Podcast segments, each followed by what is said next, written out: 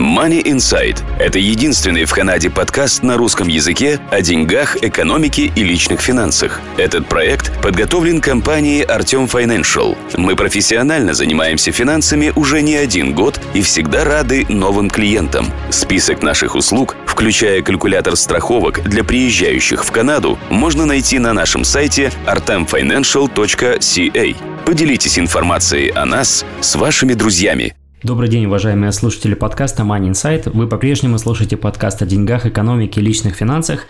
В студии нахожусь я, Глеб Ковец и Артем Бычков. Добрый день. Спасибо, что продолжаете слушать наши подкасты. И сегодня мы записываем подкаст на тему, которая очень актуальна в данное время года, потому что у нас в разгаре налоговый сезон в Канаде, и все люди уже начинают быть обеспокоенными тем, какие налоги они будут подавать, собирать документы для этих налогов. Как раз этим подкастом мы хотим ответить на вопросы, касающиеся этой темы. И мы сегодня поговорим в целом о том, какие налоги бывают, какие вычеты, какие кредиты можно получить от государства для ваших налогов, и в целом осветим эту тему. Напоминаем, что мы уже много раз записывали множество подкастов на тему налогов. Мы э, начинали вообще нашу историю с подкастом подкастами с этих тем, но эта тема никогда не становится старой, забытой, она всегда актуальна, поэтому мы сегодня хотим поговорить на эту тему. Артем, давай непосредственно начнем с того, что какой у нас самый главный вопрос, это для тех, кто не знаком с темой налогов в Канаде, наверное, мы их ведем в курс дела и ответить на вопрос такой. Все ли доходы в Канаде облагаются налогами и вообще какие доходы должны облагаться налогами? В Канаде не все доходы облагаются налогами, и некоторые вещи даже не считаются доходами, хотя человек их получает и может получать на постоянной основе. Например, если человек получает страховку жизни, то есть кто-то из родственников, из близких умер, человек получил деньги, она не облагается налогами. Также, если человек платил за какие-то другие страховки, например, disability, critical illness, э, travel insurance, э, он получает деньги от страховой компании. Если человек платил сам, то это не облагается налогами. Также не облагается налогами, если человек продает личное имущество э, до определенной суммы. И также не облагается налогом дом, который человек продает, в котором он жил, то есть его primary residence. Также некоторые типы scholarship, то есть э, какие-то, скажем так, суды на образование, не совсем суды переводятся, но что-то похожее на суды на образование, э, guaranteed income Саплемент, который человек получает по достижению 65 лет, и когда человек получает Old Age Security, можно подать на Guaranteed Income Supplement, хотя это человек получает от государства, и это может получать всю оставшуюся жизнь, тем не менее это не облагается налогами. Э, деньги, которые человек получает на детей, что от государства, что от э, бывшего супруга или супруги, не облагаются налогами. Замечу, что до прихода к власти Трудо эти деньги, деньги от государства облагались налогами. При Трудо этот закон изменился, и на данный момент деньги деньги от государства не облагаются налогами, и может быть, когда вы будете слушать в будущем, это будет опять облагаться. Так что обратите внимание, что на данный момент они не облагаются. Если человек вытаскивает деньги из TFSA, это не облагается налогами. Если человек э, выиграл деньги в лотерею, если получил наследство, то человек, который получает, не платит налоги. Также э, налогами не облагаются денежные подарки, то есть если вам кто-то решил подарить какую-то сумму денег, вне зависимости от суммы, эти деньги не облагаются налогами. Э, если у человека была какая-то авария, автомобильная, например, авария, и человек засудил кого-то или получил деньги от страховой компании, то это также не облагается налогами. Хорошо, а давай еще раз повторим, что э, я задам этот вопрос, чтобы люди закрепили. Все ли доходы, э, которые человек получает не только вне, в Канаде, не только в Канаде, да, то есть сейчас мы говорили больше о тех доходах, которые человек, скорее всего, получит в Канаде, но если он продолжает получать какие-то доходы из-за рубежа, они также облагаются налогами? Вопрос сложный. Мы недавно делали подкаст на эту тему. Не обязательно, что они могут облагаться налогами, но их надо декларировать. Э, скорее всего, они будут облагаться налогами, но вопрос заключается в какой стране. Если человек получает, предположим, пенсию в другой стране, то, может быть, он будет платить налог на эту пенсию в той стране, где он получает. И между Канадой и этой страной есть соглашение о не двойном налогообложении. Соответственно, в Канаде он просто должен будет указать, и платить налоги, может быть, не нужно будет. Но это вопрос относится к конкретной ситуации, и здесь нет однозначного ответа. Может быть, да, может быть, нет. Но все, что человек получает из-за границы, любой доход, надо указывать в налоговой декларации. Хорошо, теперь давай перейдем к следующему важному вопросу, который обязательно должны знать все, кто интересуется налогами в Канаде. А, мы поговорим о прогрессивной шкале налогообложения и мой вопрос, что такое marginal tax rate, то есть маржинальная ставка налога, а, как она применяется? Э, в Канаде нету налога на доход, давайте скажем, мы сейчас говорим о зарплате, предположим, не о каких других доходах, потому что некоторые доходы облагаются совершенно по другим, э, другими типами налогов. Э, предположим, человек ходит на зарплату или же он зарабатывает деньги от своего бизнеса, и, соответственно, должен платить налоги. Маржинальная шкала, как ты сказал, прогрессивная, если переводить на русский, э, это не один и тот же налог на любую зарплату, это налог от одной суммы до другой будет один, от следующей суммы до следующей будет другой. Например, налога в Канаде приблизительно 12 тысяч долларов нету. То есть, если человек заработал приблизительно 12 тысяч долларов в год, эта сумма меняется каждый год, налога нету. Если человек заработал по альбертовской э, шкале, если человек заработал до 18, тогда человек будет платить от дохода с 12 тысяч до 18 15% налогов. Э, опять-таки эти суммы приблизительные, то есть 12 тысяч и 18 тысяч это приблизительно, потому что это меняется каждый год, и мы не знаем, когда вы будете это слушать, но э, суммы налогов зависят, в какой шкале вы находитесь, то есть от 0 до 12, от 12 до 18, от 18 до 47 и так далее. Соответственно, если вы попадаете, если у ваш доход будет, предположим, 45 тысяч, то ваш marginal tax rate по а, ставкам Альберты на данный момент, на 2019 год, будет 25%. То есть все, что вы заработали от 18 тысяч приблизительно до 45, если у вас доход 45, будет в шкале 25%. Э, то есть всегда говорится, какая максимальная налоговая шкала. Не средняя, а именно максимальная, в которой мы находимся. Marginal tax rate это будет, если человек заработал 45 тысяч, то у него а, маржинальная налоговая шкала будет 25%. И если же человек заработал 50 тысяч, то следующая ступень начинается с 46 тысяч до 93, то следующая ступень будет 30.5% налогов. Это немного сложно, но если вы поймете э, этот как считается этот налог, то вы будете впереди планеты всей, 90% канадцев даже не подозревают, как это работает. Хорошо, то есть упрощая совсем до невозможности, мы скажем здесь, что чем больше человек зарабатывает, тем больше он начинает платить налогов. Это основной принцип канадского э, налогообложения в Канаде персональных доходов. И также для тех, кто, э, кто с трудом воспринимает э, цифры на слух, мы разместим таблицу, о которой мы сейчас говорили, вот эти все шкалы, э, вот эти все диапазоны доходов, мы разместим в описании под этим подкастом, будет ссылка, поэтому переходите в эту таблицу и ознакомливайтесь с ней. Да, я замечу, что файл, который мы разместим, вам надо посмотреть на страницу 123, таблица Альберта, и шкала, на которую надо смотреть, называется Rate on Excess. Это тот самый налог, про который я говорил. 0, 15, 25, 30 и так далее. Хорошо. А, прежде чем мы перейдем к очень практическим вопросам о том, как уменьшать свои налоги в Канаде, это тоже э, возможно легально и официально, еще несколько слов теоретической части. И давай поговорим о том, что такое э, deductions и tax credits. Что это значит, какие они бывают и для чего они служат. Окей. Okay. Значит, существует два легальных способа уменьшить свои налоги. Это воспользоваться какими-то налоговыми deductions или э, налоговыми кредитами. Deductions уменьшает ваш доход.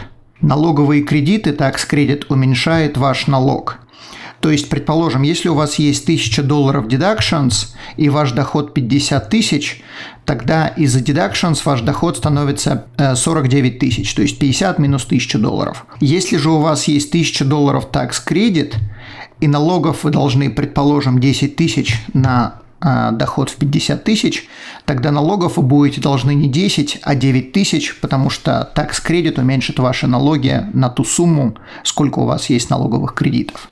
То есть здесь важно понимать, что у каждого человека а, может быть и тот, и тот вид так скажем, способов уменьшения налогов. То есть у вас могут быть и deductions, и tax credits. Это разные, по сути, вещи, поэтому они применяются одинаково к разным людям. Да, и их можно также создавать. То есть это не то, что они даны автоматически, вы можете манипулировать этим и создавать эти налоговые кредиты или налоговые deductions. В данном вопросе мы вам очень рекомендуем, как мы уже не раз говорили, обращайтесь к бухгалтерам. Э, смысл бухгалтера заключается не в заполнении налоговой декларации, а в легальном уменьшении налогов. То есть заполнить налоговую декларацию в принципе может любой ребенок, а вот уменьшить налоги может только в принципе хороший профессионал. Э, давайте сейчас поговорим по поводу типов кредитов. Существует два типа налоговых кредитов. Один называется Refundable Tax Credit, второй называется Non-Refundable Tax Credit. Что это такое?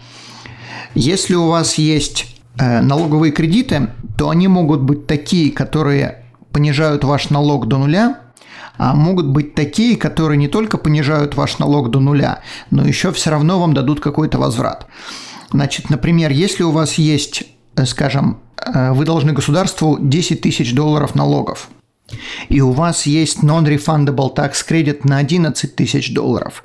Соответственно, налогов вы понизите до нуля, налоги вы понизите до нуля, но вы больше ничего от государства не понизить, не получите, хотя э, такс кредитов у вас было на тысячу больше, чем налогов вы должны были заплатить.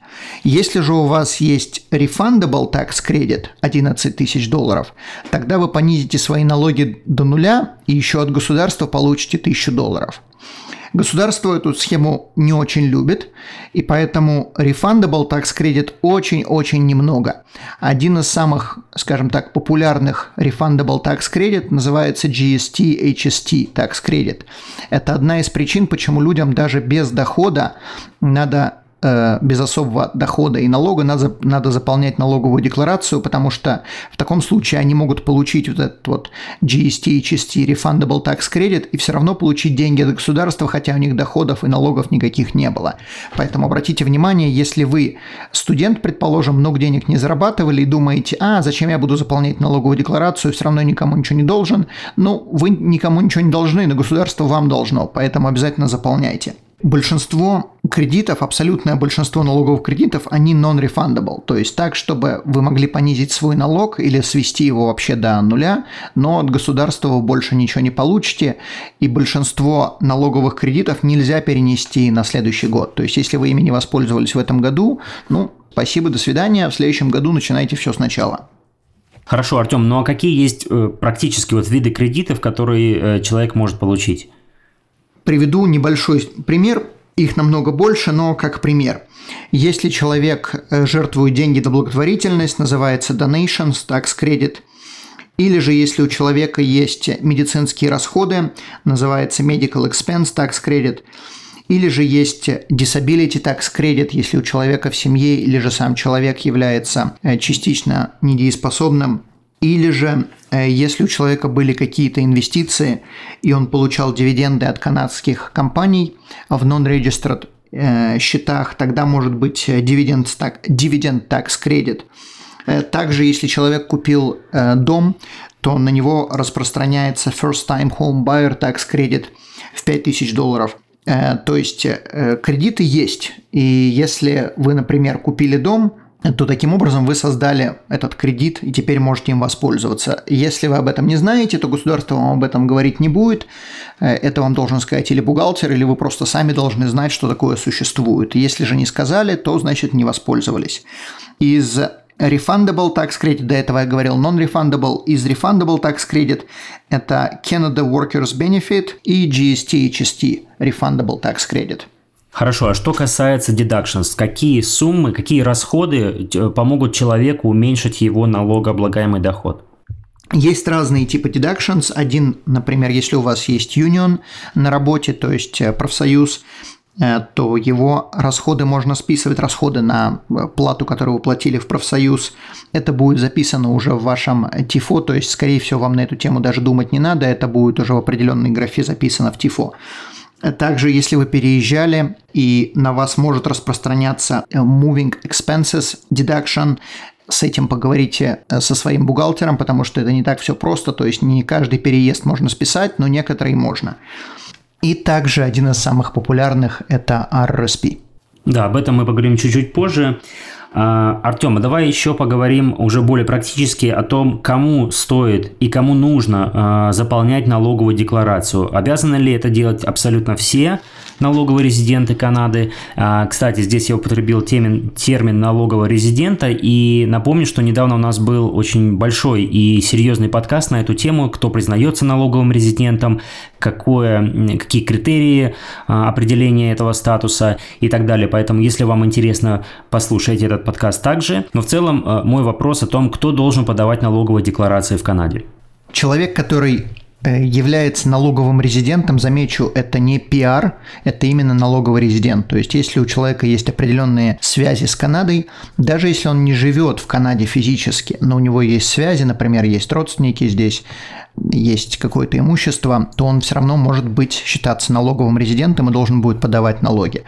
Человек не обязан подавать налоги, если он не, не должен государству налоги. То есть, предположим, студент, который учится, у которого нет никаких совершенно доходов, он может не подавать налоговую декларацию. На мой взгляд, это немножко глупо, потому что, как мы уже сказали, до этого у человека может быть э, GST, HST, Tax Credit, и все, что нужно сделать, чтобы получить эти деньги, это просто подать налоговую декларацию.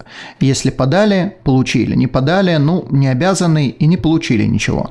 Так что будем считать, что, в принципе, любой человек, который проживает в Канаде, или должен, или желательно, чтобы подавал налоговую декларацию.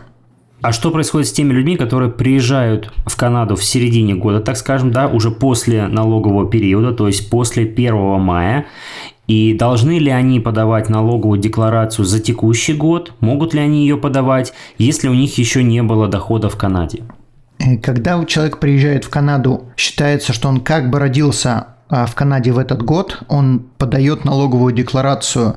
Неважно, кстати, когда он приехал, он может приехать 1 января или он может приехать 31 декабря. Если он приехал в какой-то год, то считается по годам, не считается по дням. Если он приехал, предположим, в 2019 году, то в следующем году он просто заполняет налоговую декларацию за 2019 год и подает, показывает, сколько он заработал, заработал денег в Канаде. То есть сколько он заработал до приезда в Канаду, особо никого не интересует. Но очень многие также подают налоговые декларации и показывают, что вот до приезда в Канаде они получали очень мало, и им также, может быть, светят какие-то возвраты от Канады. Э, с этими вопросами желательно проконсультироваться с налоговым экспертом, коим я не являюсь и, соответственно, узнайте, что, на что можно рассчитывать. Так а человек, который приехал в 2019 году, может ли он и в 2019 году, скажем, через месяц после приезда сразу подать налоговую декларацию, чтобы уже какие-то получить возвраты от государства? Он может из расчета того, что он работал в 2018 году вне Канады, и, соответственно, может быть такое, что он получит что-то от Канады, если он подаст налоговую декларацию, но он совершенно не обязан это делать в 2019 году, когда приехал, э, потому что, как бы, поскольку он родился в 2019 году, то налоговый сезон для него начинается с 1 января 2020 года. Опять-таки, с этим вопросом лучше обращаться к бухгалтеру.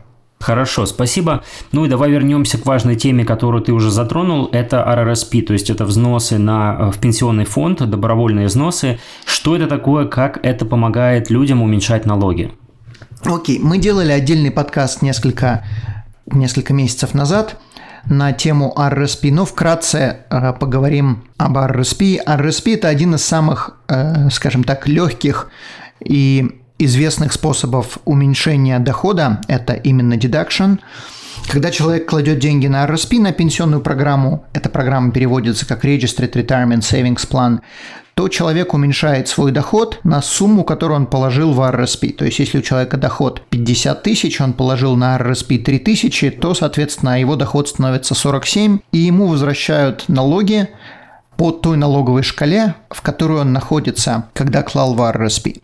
То есть, если мы положили 3000, у нас доход стал 47, то сколько мы переплатили налогов между 47 тысячами и 50, э, человеку вернулось обратно. Если же человек, предположим, имеет свой бизнес, и он заработал 50 тысяч после вычета всех расходов, и положил на RSP, то ему ничего не возвращается, но он просто налогов меньше заплатит государству, как будто он сразу заработал 47. То есть возврат просто происходит не из-за того, что человек положил на RSP, а из-за того, что как будто бы у него доход стал 47 тысяч, и он переплатил государству. Существует несколько способов, несколько видов RSP. Существует личный RSP, существует spousal RSP, существует группа RSP и еще некоторые другие разновидности, но это самые популярные. Личный и spousal RSP – это человек кладет на эти два счета или только на один из них. Более популярный – это личный RSP. И, соответственно, когда человек кладет на эти два счета, или личный, или спаузал, он уменьшает свой доход. К супругу этот не имеет никакого отношения, неважно, есть ли у супруга рум, есть ли у него вообще у супруга или у супруги какой-то доход, человек уменьшает именно свой доход и получает свои налоги, которые переплатил назад. Если же человек имеет на работе группу RSP, то есть группа RSP – это именно рабочая программа, в большинстве случаев и человек должен участвовать, и работодатель. Не всегда, но в абсолютном большинстве. Когда человек кладет на группу RSP, предположим, человек положил 1 доллар, и работодатель также дал 1 доллар. Теперь у человека на группу RSP лежит 2 доллара, но только 1 доллар, который человек сам положил, уменьшает его доход на этот доллар. Доллар, который получили от работодателя, никак не влияет на налоги, дохода он не уменьшает, налоги он не уменьшает, это просто бесплатный доход, который бесплатный не доход, бесплатная сумма денег, которую человек получил не налогооблагаемая до тех пор, пока не будем ее вытаскивать. Да, но я здесь добавлю, что мы не будем просто повторять предыдущие подкасты. На тему RRSP записано уже много подкастов, и мы в максимально детальном виде рассматривали эту тему. Чтобы здесь не, не повторяться, не перегружать вас информацией, мы просто советуем послушать предыдущие подкасты на эту тему. Но в целом, э, чтобы для тех, кто еще не знает, что это такое, чтобы вы понимали, что это такое, э, преследует две цели, и государство стимулирует вас вас э, таким образом э, уменьшить свои налоги – это первая цель, а вторая цель – это откладывать на вашу пенсию. Потому что, опять же, э, были подкасты насчет пенсии, и мы говорили, что не надейтесь на этот вид доходов после того, как вы закончите работать, вам, скорее всего, не хватит это для проживания, поэтому государство стимулирует вас откладывать деньги, накапливать на свой пенсионный возраст. Ну, на этом мы э, тему РСП, наверное, закончим. И следующий э, вопрос у меня, Артем, будет такой. Если, предположим, человек э, в течение года, у него уже появились какие-то tax credits или какие-то deductions, или он сделал взносы в РРСП, э, в частности, может ли он в течение года уже как-то проинформировать об этом налоговую службу Канады, чтобы э, уменьшить уже свои налоги э, в текущем году? Да, человек не обязан информировать налоговую службу в течение года, то есть если он не проинформировал и в течение года переплатил налогов, то в следующем году, когда будет заполнять налоговую декларацию, он просто, просто получит э, эти переплаченные налоги назад. Но если мы не хотим ждать следующего года, если мы знаем, что нам эти налоги положены, то мы можем заполнить одну из, двух, из двух форм, может быть сразу две формы. Одна называется форма TD1, TD это как банк TD, TD1, она есть и федеральная, и провинциальная, и вторая форма называется Т1213. В большинстве случаев, в абсолютном большинстве случаев, ТД1 будет заполняться, когда один из супругов не работает, и мы просто кредиты Э, супруга неработающего записываем в форме ТД1, отдаем своему работодателю, и с нас сразу начинают снимать меньше налогов. Еще раз повторюсь, мы не обязаны это делать, но просто имеет смысл, если супруга или супруг не работает и не будет работать в течение года, то ТД1 имеет смысл заполнить.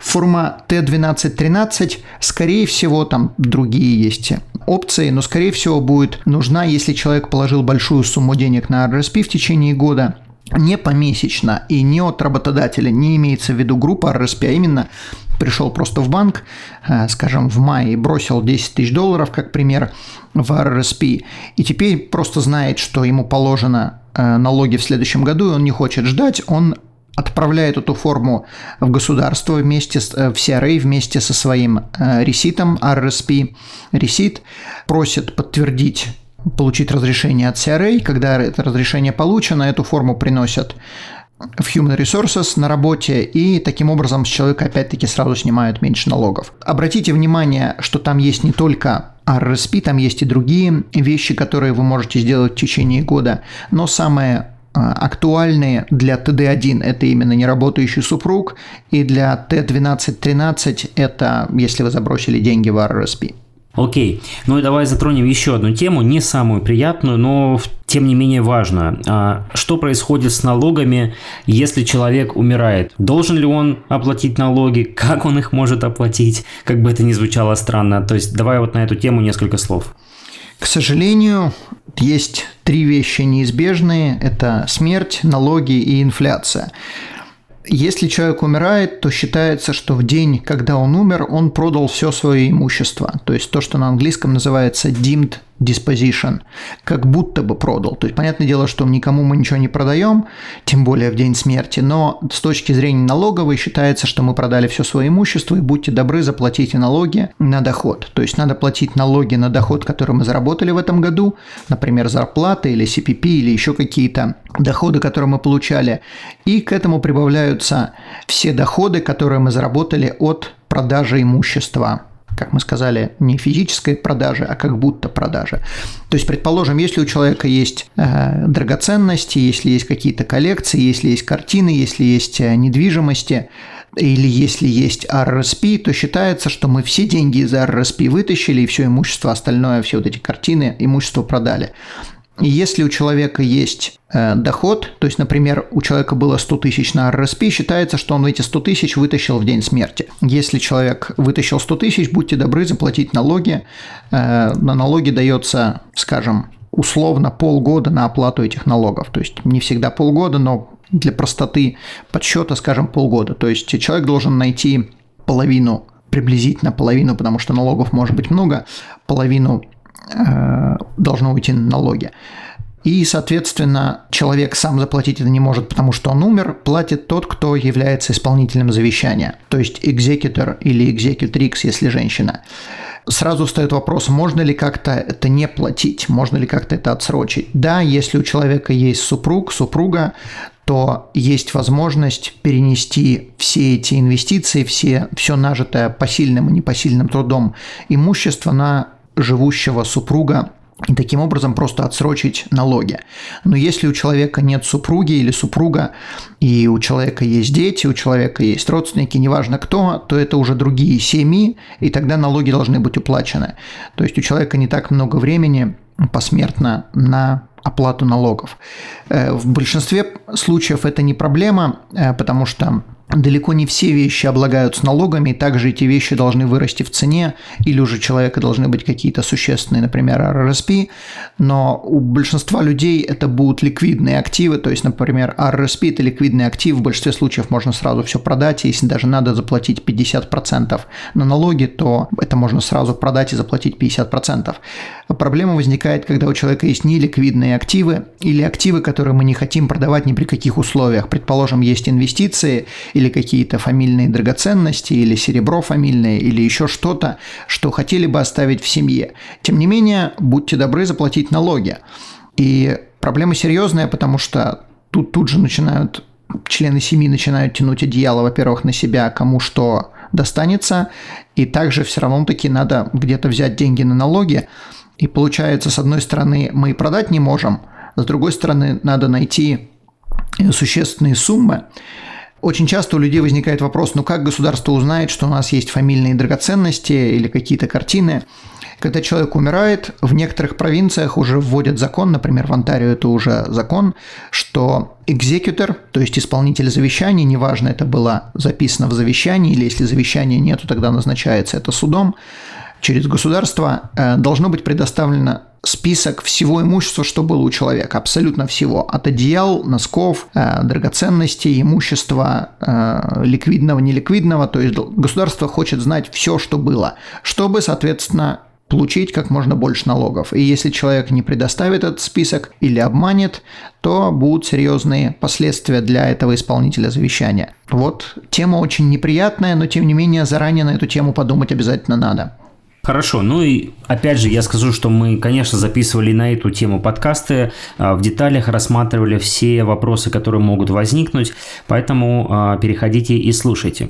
А что происходит в случае, если у человека нету денег на оплату налогов, которые возникают после смерти? Есть два варианта. Или же человек как мы сказали, это не сам умерший, это исполнитель завещания будет, э, или же продают какое-то имущество, чтобы найти деньги, или же государство просто забирает то, что можно забрать. Потому что налоги возникают именно тогда, когда есть имущество. То есть, если человек умер абсолютно нищим, то налогов никаких не будет, потому что никаких доходов нету. Э, первый способ – это продают то, что можно, и находят деньги в течение приблизительно полугода. И суммы могут быть существенные, потому что если у человека были какие-то инвестиции или были какие-то э, недвижимость, то суммы могут быть очень существенные в налогах. Или же человек делает заранее страховку жизни, которая решает этот вопрос. Страховка выплачивается э, наследникам или выплачивается исполнителю завещания для оплаты налогов. И это будет намного дешевле в большинстве случаев, чем а, брать половину имущества или там, треть имущества и оплачивать э, налоги. То есть страховка жизни очень важна, если у вас есть неликвидное имущество. То есть если у вас есть ликвидное, то, по крайней мере, хотя бы деньги будут. Если есть неликвидное, то часто продавать не хотим, но денег нету. Окей, спасибо. На этом будем, наверное, заканчивать наш подкаст. Он получился не очень длинным, но тем не менее важным. И особенно для тех, кто новичок в Канаде, кто не знаком с темой налогов в Канаде, и хотели бы сказать, наверное, самое главное здесь, что мы советуем, мы ни в коем случае не призываем делать это обязательно, что любой человек, в принципе, может заполнить свои налоги а, самостоятельно, и есть разные программы для этого, и государство никак не а, препятствует тому, что вы сами можете подавать свои налоги, но мы всегда рекомендуем обратиться к профессиональному бухгалтеру, потому что бухгалтера знают в десятки раз больше, чем можете знать вы, и они знают способы, которые помогут вам уменьшить ваши налоги или дадут какой-то конкретный совет, как поступать в следующем году с налогами и так далее. Э, замечу, что если вы приходите к бухгалтеру, и он вам не задает ни одного вопроса, то, наверное, надо искать другого бухгалтера, потому что смысл бухгалтера – это выяснить у вас вашу информацию и что-то подсказать, а не просто вбить цифры. Есть интересная статистика. На сайте CRA есть э, программа, которую CRA сама создала – через которую вы можете сделать свои налоги. Большинство людей обращаются к каким-то программам, которые покупают за 20-30 долларов. Тем не менее, на самом сайте CRA все это уже присутствует бесплатно. И самое интересное в этом заключается то, что порядка всего лишь 40 тысяч семей в 2017 году, это последняя статистика, которая известна, всего 40 тысяч даже не семей, 40 тысяч человек заполнил налоговую декларацию с помощью сайта CRA. Э, то есть все бегут куда-то, э, покупают какие-то программы или даже скачивают какие-то программы, но CRA все это предоставляет, и не надо никуда э, обращаться. Вы все это можете сделать там напрямую. Да. Хорошо, большое спасибо, что послушали наш подкаст. Оставайтесь с нами, подписывайтесь на наш канал в Ютубе. Если еще не подписаны, продолжаем записывать для вас интересные темы в Канаде. Если вам что-то непонятно или возникли какие-то вопросы, вы всегда можете оставить свои вопросы в комментариях под этим подкастом. А, есть группа «Финансы с Артемом» в Фейсбуке, где обсуждается очень много интересных тем. И вы всегда можете связаться а, с Артемом, а, задать ему любые вопросы или в целом посетить сайт artemfinancial.ca и найти найти также множество вопросов там. И ответов. И э, также я вам порекомендую, точнее, это больше просьба, чем рекомендация. Просьба к вам, если у вас есть какие-то интересные темы, которые вы хотели бы, чтобы мы озвучили, или если у вас есть какие-то интересные люди, с которыми мы хотели бы, вы хотели бы, чтобы мы сделали интервью, обязательно дайте нам знать, мы постараемся связаться и расширить ваш кругозор. Да. Всего хорошего, успехов в деньгах и до новых встреч. Спасибо, до свидания. Данный подкаст сделан лишь для вашей информации. Компании, инвестиции, страховые продукты и другие материалы, упомянутые в подкасте, упомянуты лишь для ознакомления и не являются рекомендацией к действию. Так как мы не знаем вашей конкретной ситуации, то мы не можем нести ответственность за ваши действия после прослушивания подкаста. Пожалуйста, обращайтесь к специалистам, если вы не уверены, как поступить. Спасибо, что слушаете нас и не забывайте задавать вопросы.